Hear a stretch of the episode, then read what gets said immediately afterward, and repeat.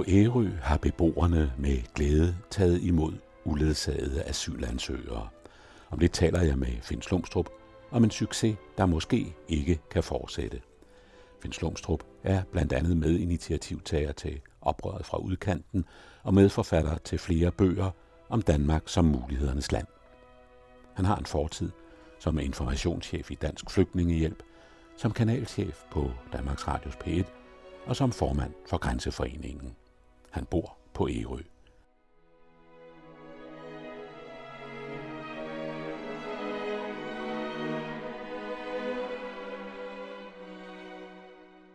Sidst i programmet kommenterer Ove Weiss under overskriften Danmark halter i klimapolitikken.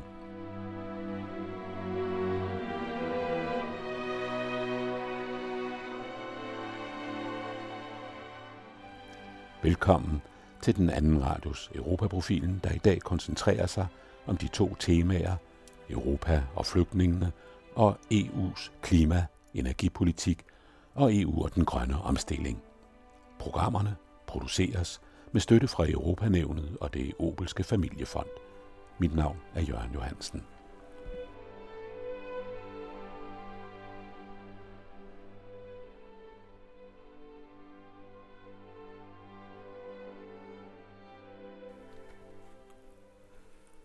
Finn Slumstrup, du har en fortid som informationschef ved Dansk Flygtningehjælp, og det gør dig jo i hvert fald måske særligt kvalificeret til her, hvor du sidder på Ærø i dag og jagter situationen, og du kan vel heller ikke lade være med sådan at gøre dig nogle tanker om, hvad der egentlig sker.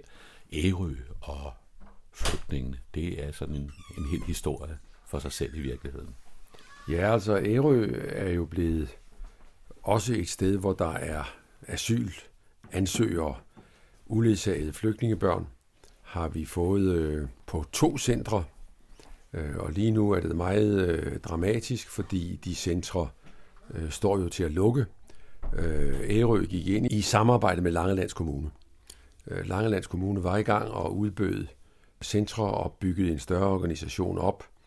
Og øh, Ærø kunne se, at vi vil gerne bidrage vi havde steder, hvor der godt kunne bo øh, asylsøgere, men, men vi havde ikke mulighed for at opbygge hele det apparat, der skal til for at køre asylcentre. Og det har så nu ramt os, fordi Langelands Kommune jo er kommet ud i en meget øh, kraftig kritikstorm, kan man sige, fra Udlændingestyrelsen og ikke mindst fra, fra Udlændingeministeren, der har udtalt sig meget bombastisk, som hun jo har for vane øh, også om Langelands Kommune og dens måde at køre centre på. Men, men øh, Ærø gik altså ind i det, og det vi fik, det var uledsagede flygtningebørn. Først fik vi et center i en større institutionsvilla øh, her i Æreskøbing, og senere ville man gerne have, at vi fik et center mere, og det fik vi så oppe på den øh, nedlagte kommuneskole i Søby. Og så har man så gjort det, at man har sagt, at så skal de undervises det samme sted, og det bliver så på den anden nedlagte kommuneskole, vi har i øh, Rise. Og det vi snakker om, det er jo øh, ret overskuelig afstand, altså. Hvor mange har der været tale om? Ja, der, der har været tale om op, op, op til 120. Øh, og det har der så ikke været i den senere tid, fordi øh, tallet er jo, er jo øh, på asylansøgere er jo vældig faldende i forhold til, hvad det var i fjor. Så, så der er ikke så mange nu. Men øh, det, der er sket, er jo, at Udlændingestyrelsen har besluttet, at øh, Langelands Kommunes øh, centre skal øh, lukke. Og, og det rammer så også Ærø. Og det er der faktisk meget øh, stor utilfredshed med på Ærø. Fordi vi har været glade for de der to asylcentre, og de unge flygtninge eller asylansøgere har været glade for at være her. Øh, noget af det, der har virkelig imponeret mig, var, da det dukkede op, at vi skulle have asylansøgere, der indkaldte man selvfølgelig til et borgermøde. Og den eneste kritik, der kom på det tidspunkt, det var, det var selvkritik. Spørgsmålet, om vi kunne gøre det godt nok, fordi der var en, en øh, oprigtig bekymring for, om det var rigtigt at sende uledsagede flygtningebørn, altså teenager, til et lokalsamfund med så høj en gennemsnitsalder, som Ærø har. Men, men øh, det blev så til, jamen der var, der var bestemt her en, en øh, bedsteforældreopgave. Og den har man jo taget på sig på øen i meget høj grad. Det har været en succes. Det har det helt bestemt. Øh, og vores centre har været dygtigt ledet. Birgit Værborg hedder den lokale centerleder, og hun har været og er meget dygtig. Jeg var taler sammen med hende til øh, grundlovsmødet oppe på Kunsthøjskolen på Ærø her i sommer. Og jeg var meget øh, imponeret over at høre hende, fordi det var tydeligt nok en kvinde, der ikke bare havde hjertet på det rette sted, men bestemt også hjernen. Øh, det, det lød vældig godt. Og man har jo set, øh, at den rapport, der er kommet om forholdene i de centre, som Langelands Kommune officielt driver, øh, den er jo meget kritisk over for det, der foregår på Langeland, mens de to centre på Ærø får en helt anden vurdering af medarbejdere osv. Og det har så medført, at nu har vores borgmester og vores øh, socialudvalgsformand anmodet om et møde med Udlændingestyrelsen. Fordi vi føler, at vi bliver revet med i Langelands fald. Og det føler vi faktisk er uretfærdigt, fordi vores centre har været veldrevne og har fået meget fin kritik, også fra politiet. Og øh, derfor tager de til København, de to lokalpolitikere, for at høre, om ikke der er en mulighed for at fortsætte. Øh, og så skal vi så finde en anden samarbejdspartner. Det kunne for eksempel være Røde Kors. Men det er selvfølgelig også en ulykkelig situation, hvis altså i virkeligheden en øh, lokal succes bliver undermineret af, at forholdene et andet sted har været for, for dårlige. Ja, det er træls, som det hedder på godt jysk. Øh, og det er det, altså vi, vi ser på det både humanitært, at det her fungerede godt. De unge mennesker har faktisk fungeret fint i lokalsamfundet. Der, der, der har været gjort meget øh, for dem. De er glade for at være her. Men man skal selvfølgelig heller ikke være naiv. Der er også et element af egen interesse. Fordi øh, Ærø mister jo 40 arbejdspladser, hvis de to centre lukker. Så det er der, den situation står nu. Men altså lige nu er det indstillet til lukning per 31.12. Og når du siger, at det er gået godt, ja, hvad er så, om jeg så må sige, kriterierne, som man kan vurdere det ud fra? Det er ud fra, at det lykkedes at trække de unge mennesker væk fra apati og passivitet, øh, og få gjort dem aktive, få dem til at deltage i undervisning osv. osv. Ikke? Og det lykkedes storartet. Selvfølgelig har der været også her nogle små episoder, det er klart, det vil der være, hvor så mange unge mænd stue sammen, øh, hormonerne koger og hvad ved jeg. Men vi har også et meget dygtigt øh, lokalpoliti, der kommer trillende forbi en gang imellem og spørger, hvordan det går osv. Ikke? Men, men, men de episoder, der har været, det er meget sjældent, at personalet har haft behov for at tilkalde politiet. Så der har ikke, vi har ikke haft øh, store herværkssager osv.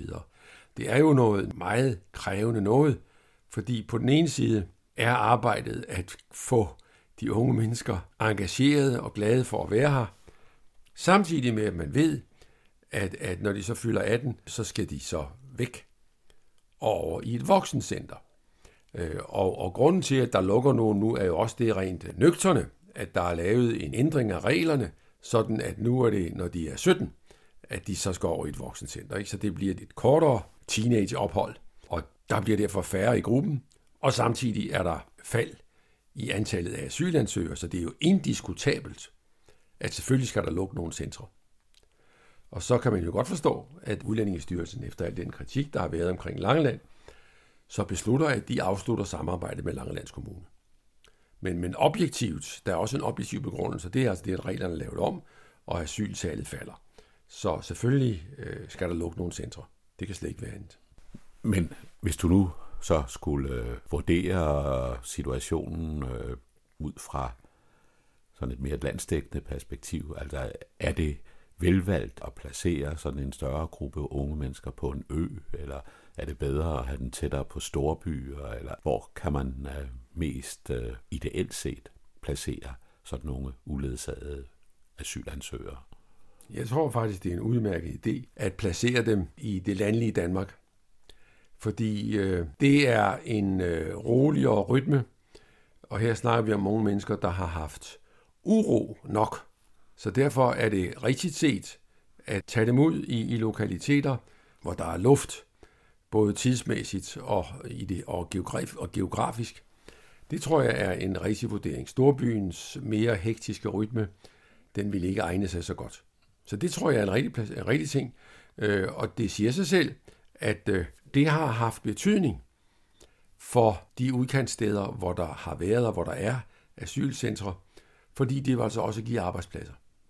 Det, der så har været uheldigt, er jo altså, at der er opstået en regulær asyltænkning, fordi staten går ind finansielt i det her på en sådan måde, at det faktisk er en udmærket forretning for en kommune at have asylsøgere.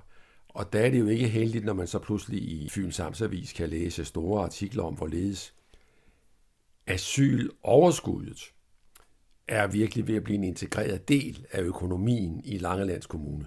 Vi snakker om, at, at alle de centre, Langeland drev, øh, faktisk i fjor bidrog med et plus på 6,3 millioner på øh, kommunens budget. Og det synes jeg ikke er heldigt, at det altså simpelthen skal være god business. Altså der er ingen tvivl om, at, at det fra statens side er et incitament for kommunerne til at gå ind i en vanskelig opgave. Og det vil være helt umuligt for staten at sælge opgaven til kommunerne, hvis det var sådan, at det kostede kommunen penge. Det er klart. Men, men det er der bestemt heller ikke tale om. Og det jeg ikke rigtig kan forstå, det har jeg ikke på noget tidspunkt kunnet forstå, det var, at staten så accepterer, at man øh, altså kan gå ind og lave, og virkelig lave business på det. At en kommune kan lave så mange centre. Altså det er fornuftigt, hvis du har Langeland, og lige ved siden af ligger Ærø, ikke? Så, så siger man, jamen de kan også godt drive de to centre over på Ærø. Det er fornuftigt, øh, og det er der en mening i, men det har jo bredt sig yderligere, og det synes jeg er forkert. Men det vil sige, at man kan jo i virkeligheden tale om, om sådan to meget modsatrettede tendenser, hvor der er et økonomisk incitament på den ene side af en slags øh, asyl ansøger tænkning, ja, ja. og på den anden side er der så en tendens måske til asylfjendtlighed, fordi man vil vel andre steder altså netop se en betydelig modstand mod, at nu skal der ligge et asylcenter lige netop her. Jeg, jeg tror, at, at, at Ærø var en slags undtagelse, fordi når man læser om, hvad der sådan er af borgermøder rundt omkring, så har det jo gennemgående været en stor skepsis. At få et asylsøgercenter, det giver ballade. Øh, og, og den skepsis har været vildt overdrevet, øh, og måske også blevet pustet op af dem, der er interesseret i sådan noget. Men der er den der skepsis. Den har altså vist sig i hvert fald hos os øh, fuldstændig uberettiget. Altså vi, vi, man kan næsten sige, at vi er gået den modsatte vej. Øh, det blev jo også til en mediehistorie, at da vores første asylsøger kom, der stod ærøboerne nede ved færgen med Dannebrugsflag og så videre og bød dem velkommen. Ikke? Øh, så de føler sig velkomne, det er de også. Og det har faktisk øh, fungeret upåklageligt. Hvad er det så for træk i lokalsamfundet, der gør, at man ligesom går til sådan en opgave med den indstilling? Jamen det er den her lille mærkelige ø med 6300 mennesker, som faktisk er et meget åbent samfund. Vi har vand på alle sider. Vores slogan lyder jo, alt er vand ved siden af Ærø. Øh, og det, det er rigtigt. Det er et specielt sted. Vi flyttede selv hertil for syv et halvt år siden, og har aldrig mødt antydning af tilflytter skepsis. Fordi man, man er så vant til, at, at øh, der er den åbenhed i havnene, og så ved øen godt, at uden tilflytter, så dør lokalsamfundet. Så, så, så der skal tilføres øh, nyt blod. Men jeg har været imponeret, som sagt, af, af den åbenhed, man har vist Selvfølgelig har der været et par læserbreve, men, men, øh, men, men det er småting. Øh, og dem, der er dukket op øh, til borgermøder osv., har altså været positive. Så jeg tror, det her det har at gøre med, at, at Ærø er et meget åbent og imødekommende samfund. Det må man sige. Og nu har du jo så også været en del af det, der har heddet oprøret fra udkanterne, ja. og du har været med til at skrive bøger om mulighedernes land. Ja. Og hvis man nu øh, tænker ja, asyl, ansøger og flygtninge, der kommer til Danmark ind i det billede, der må vel også netop ligge nogle muligheder i, at der kommer mennesker til disse områder. Måske endda ender med at bosætte sig sådan nogle steder. Ja, det gør der da i høj grad. Det ligger der da bestemte øh, muligheder i. Altså, vi har jo en del tilflytning fra Tyskland. Vi har øh, tyskere med forskellige projekter, der har bosat sig. Vores øh, største arbejdsplads, skibsværftet oppe i Søby, beskæftiger også en hel del udlændinge. Men det er, så vidt jeg ved, først og fremmest øh, østeuropæere, der kommer og arbejder på skibsværftet. Så også på den måde er vi en åben ø, og vi har jo også fået flygtninge ved siden af asylansøgerne. Der har vi også fået folk, der altså har fået asyl. Det går ganske uproblematisk. Men, men vi, det er også inden for, det er en fornuftig talstørrelse osv. Ikke? En snes eller to, det, det, det er udmærket, og det kan glide ind i, i øh, lokalsamfundet. Men det siger sig selv, at egne af Danmark, hvor der er fraflytning, øh, eller i hvert fald der, er, der er minus på balancen, for vi kan, du kan jo opleve på Ærø, at, at vi har år, hvor vi har netto tilflytning. Men de gamle dør jo, sådan at, at befolkningstallet alligevel faldt. I fjor faldt det kun med en. Men, men det er en vanskelig balance, og der er klart, der ser man utvivlsomt med større positivitet på nytilkommende. Også hvis det er netop flygtninge, fordi vi har brug for dem. Det, der så er problemet der, ganske som for etniske danskere, som det jo nu hedder, det er hvad med arbejdspladserne. Og hvor de danskere, der kommer hertil, og også nogle af vores tyskere, er iværksættere, folk med egne projekter osv., der er det selvfølgelig sværere for flygtninge. De er afhængige af, at der er en arbejdsplads, de kan komme ind på.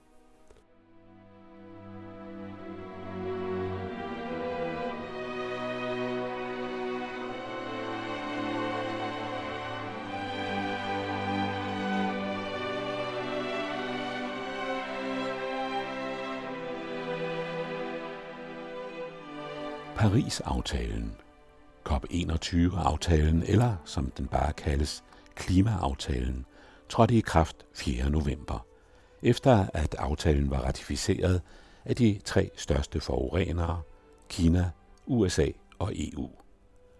For Danmark åbner den globale bekæmpelse af CO2-udslippet for indbringende eksportmuligheder af især vindmøller og biogasanlæg. En prognose fra Dansk Industri viser, at eksporten af danske energi- og klimaløsninger kan stige med godt 60 milliarder kroner i 2030. Men hvordan håndterer Danmark sine egne forpligtelser over for beslutningerne i FN og EU? Ifølge klimaminister Lars Christian Lilleholdt ligger Danmark lunt i svinget i forhold til de øvrige lande. Men det uafhængige Klimaråd kritiserer regeringen for alt for høje afgifter på el til biler og opvarmning.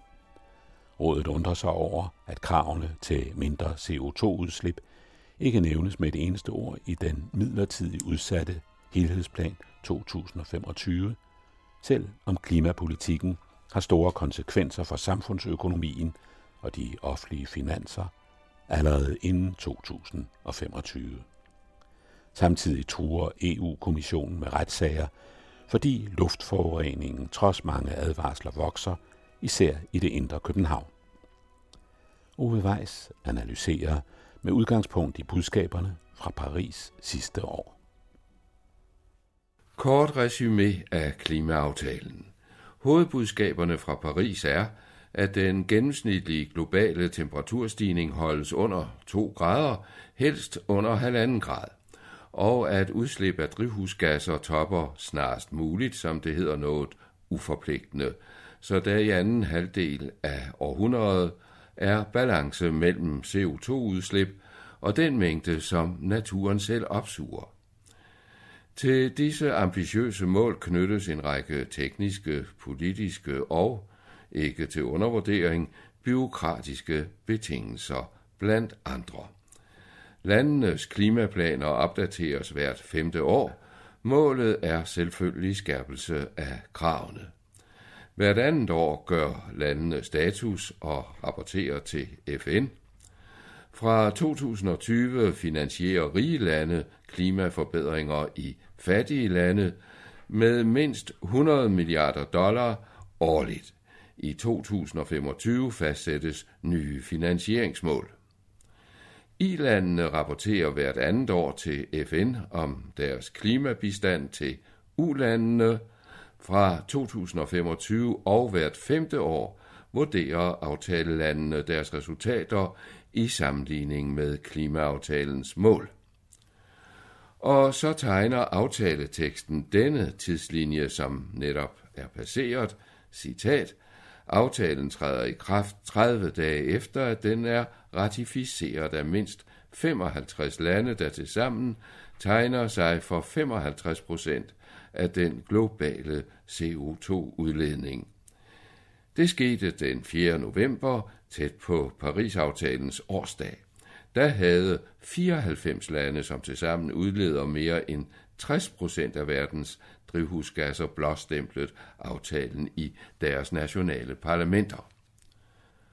Paris-aftalen eller COP21-aftalen eller bare klimaaftalen blev som den 21. i rækken af klimakonferencer under FN indgået af 196 lande i den franske hovedstad 12. december sidste år, efter næsten halvanden måneds forhandlinger, og efter at flere eksperter og miljøaktive oven på det udskældte COP15 klimatopmøde i København i 2009, hvor daværende og nuværende statsminister Lars Løkke Rasmussen gjorde sig bemærket som vært og ordstyrer, tvivlede på, at verdens ledere nogensinde kunne blive enige om et fælles klimamål.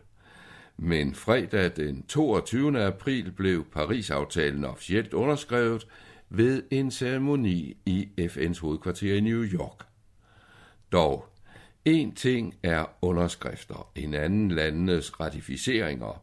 Det var derfor et solidt afsæt, da præsidenterne fra Kina og USA på G20-topmødet i den kinesiske by Hangzhou 3. september medbragte underskrevne dokumenter, som bekræftede klimaaftalen, ratificeret af den kinesiske folkekongres, mens den amerikanske præsidents underskrift var tilstrækkelig til USA's tilslutning. Barack Obama var heller ikke kaj med store ord. Dette er øjeblikket, hvor vi beslutter at redde vores planet, sagde han med dækning i tallene. Kina står for 20 procent og USA for 18 procent af verdens samlede CO2-udledning. Men hvor bliver EU af, blev der spurgt med en vis forståelse blandet med frygt for den kriseramte union. Med Kina og USA i overhalingsbanen lod Bruxelles eller rettere Strasbourg nu ikke vente længe på sig. En måned efter G20-topmødet i Kina den 4. oktober underskrev EU's 28 medlemslande, som tilsammen udgør verdens tredje største udleder af CO2, klimaaftalen ved en ceremoni i Europaparlamentet. To dage forinden havde verdens fjerde største forurener, Indien, ratificeret aftalen. Normalt ville det enkelte EU-land ratificere først og derefter tiltræde aftalen en blok, så bruddet på den regel er en udfordring af nationernes selvbestemmelse. Men vores omdømme var på spil, sagde EU's klimakommissær, spanieren Arias Canet, øh, som forklaring på denne omvendte orden. Og han tilføjede, vores partnere er kommet med ombord hurtigere, end nogen havde kunne forestille sig. Europa må vise, at vi også kan levere. Det er dog ikke alle EU-landene, der er begejstret for aftalen og klar til at levere. Danmarks forurenende genbo på den anden side Østersøen, Polen, er ikke uventet skeptisk. Så de 28 miljø- og klimaministre, Storbritannien er med endnu, som var til stede i Strasbourg, måtte i kor love at lytte til hinandens bekymringer, og erfaringsmæssigt er en sådan fælles sang ikke tilstrækkeligt til at undgå interne konflikter i EU. Den danske klimaminister Lars Christian Lilleholdt viste der også, måske med tanker på egne resultater, meget forståelse for lande, som har svært ved at leve op til EU-forpligtelsen. Man må lytte til de forskellige synspunkter og ikke bare trumle tingene igennem, sagde han. På tværs af Europa er der stor forskel på både EU-landenes økonomier, sammensætningen af deres energimix og hvor langt hvert enkelt EU-land er nået med klimaindsatsen. Derfor er Miljøkommissærens foruroligelse også forståelig. Med flittigt benarbejde gjorde EU i mange år klimaet til en mærkesag og pressede på for at overbevise resten af verden om nødvendigheden af en global aftale. På FN's årlige klimatopmøde denne gang i Marrakesh i Marokko 7. til 18. november var rollerne i nogen grad byttet om, mens USA og EU er mere defensive, fremlagde især Kina meget ambitiøse planer for den fremtidige reduktion af drivhusgasserne. Forklaringen er med den danske klimaforsker professor Katrin Richardsons ord enkel. Kineserne regner med at blive verdens førende nation inden for vedvarende energi og energieffektivisering, sådan siger hun. Det samme kan om en i mindre målestok siges om Danmark, som også ratificerer aftalen med den vante gang gennem Folketingets tre behandlinger. Humøret er højt i landets største erhvervsorganisation, Dansk Industri, DI, især med tanker på efterspørgselen efter vindmøller og biogasanlæg. Tallene begrunder optimismen.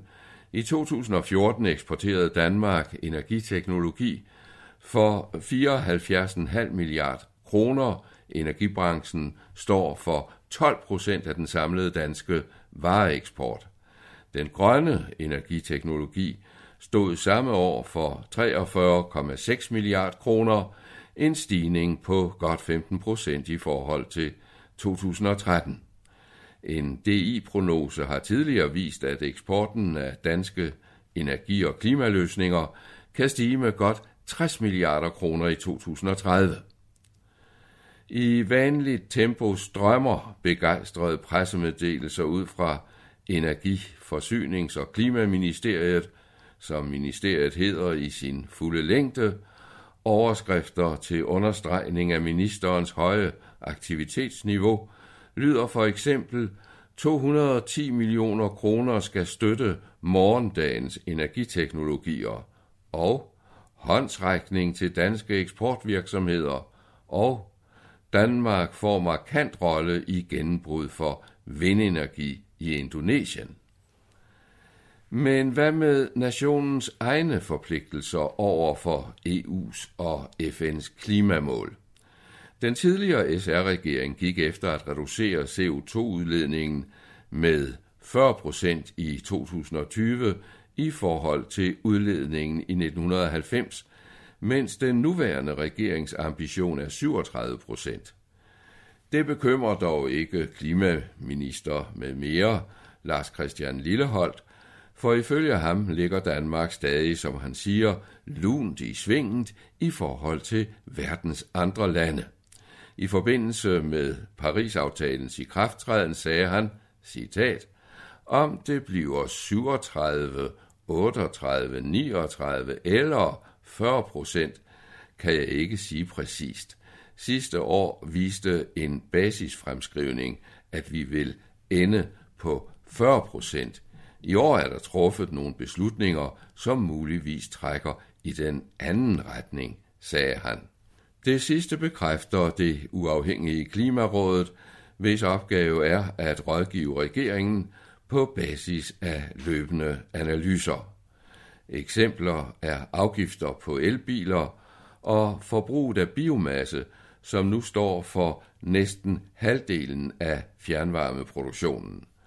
Anbefalingerne fra Klimarådet lyder at sænke afgiften på elbiler for at få gang i salget igen og sænke afgiften på el for at gøre varmepumper mere fordelagtige i forhold til brugen af biomasse. Behovet for handling blev understreget midt på sommeren af en såkaldt åbningsskrivelse fra EU-kommissionen. Her fastslås, at Danmark ikke har overholdt de regler om luftkvalitet, som regeringen selv har været med til at vedtage i EU. Til eksempel er luften i det indre København mere forurenet end EU tillader. Noget tyder på, at skrivelsen fra kommissionen efter flere års løftede pegefingre fra Bruxelles er sidste advarsel inden en egentlig retssag om traktatbrud. Også helt aktuelt handler regeringen i modstrid med anbefalingerne fra Klimarådet.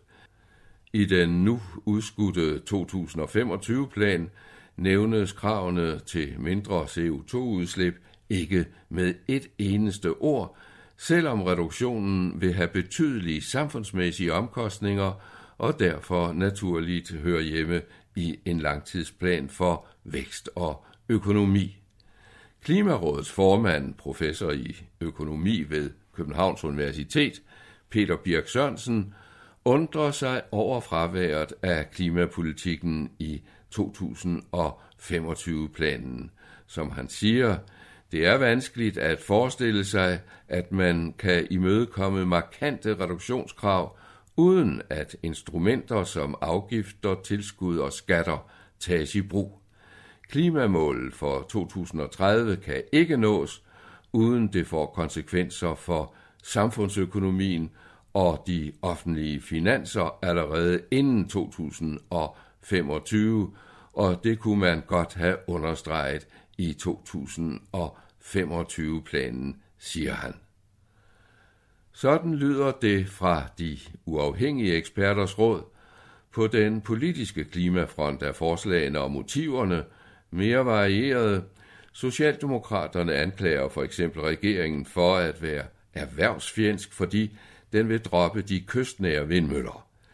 Et regeringsnotat viser nemlig, at regeringen ikke blot har hensyn til havudsigten, men små 8 milliarder sparede kroner i tankerne, og det vil over fire år koste godt 6.000 job i provinsen, noterer S-ordføreren Benny Engelbrecht, valgt i Sønderborg-kredsen i det syd- og sønderjyske. Et andet oppositionsparti, Alternativet, vil vende helt op og ned på afgiftssystemet og til klimaets bedste beskatte oksekød på samme restriktive måde som cigaretter og alkohol. Alternativet lægger til grund, at mellem 19 og 29 procent af den globale menneskeskabte udledning af drivhusgasser skyldes fødevarer, medregnet transport og pakning. Heraf står husdyrene for 14,5 procent af menneskers drivhusgasudledninger og oksekødsproduktionen for 41 procent.